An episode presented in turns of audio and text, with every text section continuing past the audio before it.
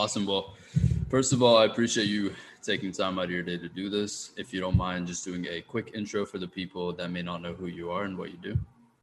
Uh, Mike Ciorrocco, my friends call me C-Rock. I'm the CEO and founder of People Building Inc., which is a training consulting company to help businesses and individuals build themselves and build their people uh, in areas of weakness that could damage the business, hurt the business, or hold the business back, like communication, leadership abilities, emotional response, uh, financial literacy, etc. So uh, I've started that business after being in the mortgage industry, which I still am uh, and running a large group there and understanding that it's the mortgages was my vehicle, but really what it comes down to is building people. And that's what we focus on. And we wanted to get that out. And so uh, I also have the What Are You Made Of podcast. And it's a little, little bit about me.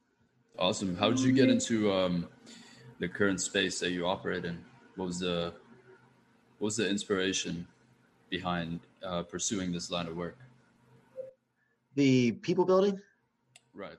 Yeah. So in the mortgage industry, like we, we do very well and we, we have 40 employees and mortgages is our vehicle. Then we do that for, you know, helping people buy homes and all that. But I found myself getting up in the morning every day, really focusing on how can I build my people? How can I bring a message to them to help them in areas that they're struggling in that's holding their business back? Uh, so I just decided to, you know, obviously we could do that and grow our business in the mortgage industry, which is fine, and we, we are doing that, but it's not fast enough and it's not big enough for me. So I wanted to get out to the to the world and start impacting others. And not only that, Arsh, when you are trying to get known in your market to to sell business and get out of obscurity, it's if you just focus on the local market, it's not good enough. Like you're going to come up short. So what I thought to myself is, let me get known globally to be able to inspire and build people and the local market should take care of itself. Uh, 100% that makes sense. And, um, you know, we live in a beautiful time where you can kind of scale your skill set and you can reach uh, anybody anywhere. So with that sort of accessibility, it's only, it only makes sense to approach it in that manner. I feel like a lot of people, especially younger entrepreneurs, get caught up in um, trying to capture the local markets a little bit too much, and they don't seek to go outside of their bubble, outside of their comfort zone, and they rather have, you know, small wins in their little bubble. And you know, again, that's kind of like a hierarchy thing where, you know, you you want to be on top of the hierarchy in a smaller sort of environment, but when you go to the real world, the bigger world, you get placed lower on the hierarchy. So a lot of people avoid that. I'm curious to hear your perspective and stance on how to maneuver through that. Well, because people want to play it safe, and then they they you know they're scared to stretch themselves because it makes them feel uncomfortable. And you know when you do stay in an area where you're the top dog, you feel like a big fish. It's an ego thing. Uh, I like to go places where I'm not. I like to be around people that are further off than me, that further along their journey, think bigger, um, because it makes me stretch. Because if if left at our own devices, we all go back to our default position, which is just to get by. Just get by. Just get by. Right. And as long as we're just getting by, we're comfortable. And that to me, comf- being comfortable and complacent is is the devil. I don't like it. I don't want to be a part of it. Um, and so that's why people do that. And you know, let me just give you a real quick other background. Like you know, growing up for me, um, uh, I had a fire lit in, in me at a very young age. You know, my parents, I don't remember them being together, and so when I came, you know, they're broken home, lived with my dad for three years. My parents had a lot of conflict going on, and it came down on me as an eight to nine ten year old kid. And at some point, I had to get out of an environment at one point and uh, dealing with emotional, psychological abuse. I decided to make a decision, an executive decision as a young kid to get out of the environment, move to my mom's house. And I made that decision. And at that point, my dad wasn't very happy. So he basically the hundred dollar bill story, he uh he, he always carried a wad of hundred dollar bills in his pocket. My dad was a mason. He had hard worker, big forearms, rough hands. He always, you know, worked hard. And I looked up to him for that. But when he found out that I wanted to move with my mom, he t- takes this wad of hundred dollar bills out and he peels one off and crumples it up and throws it at me and says, "Here, you're going to need the, you know, need this money when you're living on the streets with your mother one day." And so, from a young age, for me, I've always been like, like trying to prove him wrong and so I've always had this fire to keep pushing and do that. I don't think everybody has that uh, story inside their head all the time. There's stories, everybody's got something to drive off of. I think that people need to look for those setbacks and difficulties in their lives to use as fuel. I say rocket fuel. Um, but I have that. And so I don't think a lot of people uh, are aware of that ability. And if they can become aware of that ability, um, they'll they'll go out in other markets. They'll do whatever it takes to, to make things happen.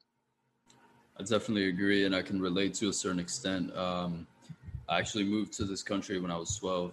Same thing, parents separated, and um, you know, I feel like when something like that happens, which you you mentioned that a lot of people have stories, you know, you have two options where you could either suppress that and and and focus on escaping those emotions and feelings, or you could channel them into, you know, the driving force that separates you from the rest. And um, doing the former is a little bit easier because you can use that situation to justify you know your current situation or you can use that situation to justify why you haven't done certain things. But i feel like it's really difficult to you know have that level of introspection to really tap into the the hardships that everyone goes through. And everyone has a version of it you know it's it's all relative. But um i'm i'm, I'm curious to hear how you sort of crafted the ability to tap into those emotions and if you could recall any instances where you had to go to those emotions to be able to push yourself further.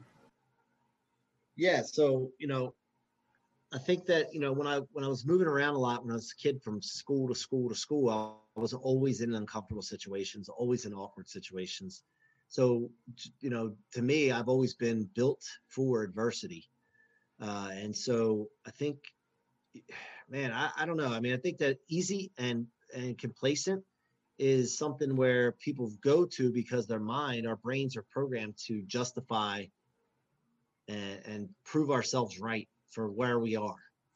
And you know that that that, that easiness, that excuse that people use doesn't let them advance and that's why there's so many mediocre and average and below average people out there in regards to their lifestyle their health their their uh, finances and their families and relationships. So what we have to do, and what I've done pretty good job at and, and become aware of, is I got to be careful what I think. I got to be careful of the thoughts that go through my mind, the words that come out of my mouth, the actions that I take. Are they going towards where I want to be, or are they taking me away from it? And that's all I focus on consistently. It's a simple thing, but anything I'm doing, if it's taking me away from my ideal life, my ideal dream of what I want to accomplish in my life, then I got to avoid it like the plague. So, uh, you know, that's that's what I focus on. I encourage people to do that and stop thinking just because so and so told you something, or as you're growing up, just because that's the way it was. Challenge those, challenge those beliefs, and and really dig deep to find out, getting clear on what you want out of life, and then doing everything you can to do everything, actions, words, thoughts to go towards that. Right. And um, the conversation regarding the focal point could be, you know, two hours long, but if we could briefly touch on um, figuring out how to curate or how to how to sort of develop excuse me not develop how to how to find that focal point because it's um Real you know, again relative to every person's situation but oftentimes people rather cruise on autopilot and not really have that manual control of their life and journey. So, how did you personally find your focal point, and what would you recommend to people? Yeah, so let people are letting life happen to them instead of making life happen, right? So, uh, I just came to realize that life is short. I want something, and I'm going to figure out a way to go get it. And so, uh, I think that how do I figure out what I want? Well, I always think about going into a, a desert and finding a lamp a magical lamp and you rub it and a genie comes out. And when that genie comes out, you have three, five wishes, anything you want, no limitations. People put limitations on because they they basically are their thinking is okay, I can only have what I believe I can have, not what I can actually have. And they think things are impossible when they really just haven't happened yet or they haven't experienced it yet. So I take all limitations off. I remove all the limitations when I'm going through this exercise for writing my goals down and what I want in life. And I pretend a genie will give me anything I want. And that that little trick and that little exercise has helped me open and expand my mind, which I'm still probably not thinking big enough. Because at some point you believe that something can happen, even though if you go extremes, but really sometimes we're not we can't even comprehend or know other things that are available. Uh, so I think getting clear on what you want with no limitations and then figuring out how to get there and, and committing to getting there is the start of it. Definitely agree. Uh, do you have some sort of a self awareness where you understand your limitations, or do you completely eliminate that out of the equation? I eliminate it because there's no point. What's the point? Like, what's the point of uh, trying to figure out your limitations? I don't even know. You can't well, figure, figure out, out, but at least acknowledge yeah. that you know I nah. may not be the greatest at this. Okay, well, the reason why I asked that is because um, you know I would love to I would love to view the world the way you do, and as I as I get older, I'm sure I'll reach a certain point where I can. But at the moment, I'm I'm I'm kind of hypercritical. Again, speaking from my experience and perspective, I view the limitations that I have as legitimate obstacles, and um, I don't know. I feel like neglecting your limitations is a good narrative, but at the same time, it could be restricting because at the first sight of failure, the person could just crumble and they could they could just fold under pressure, right? So, how, yeah, you're labeling. Through that? Well, you're label. You're creating labels for yourself, and then those labels limit you. So, if you have an area of weakness, I'm not saying that you can't acknowledge an area of weakness and work on that weakness or hire someone to cover that weakness for you. Right. I'm not saying that. Mm-hmm. Yeah, you need to do that. I mean, that, that's something. Look, all insecurities lie in the in the lack of knowledge.